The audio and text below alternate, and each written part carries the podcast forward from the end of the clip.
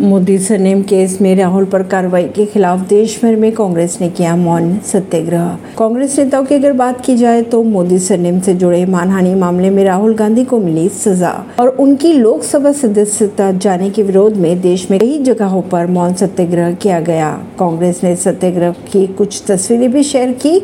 उन्होंने ये भी कहा कि केंद्र सरकार सत्ता की ताकत से लगातार राहुल गांधी की आवाज़ दबाने की कोशिश कर रही है। हिमाचल के कसौल में फंसे 2000 पर्यटकों को सुरक्षित निकाला गया सीएम सुखू ने कहा।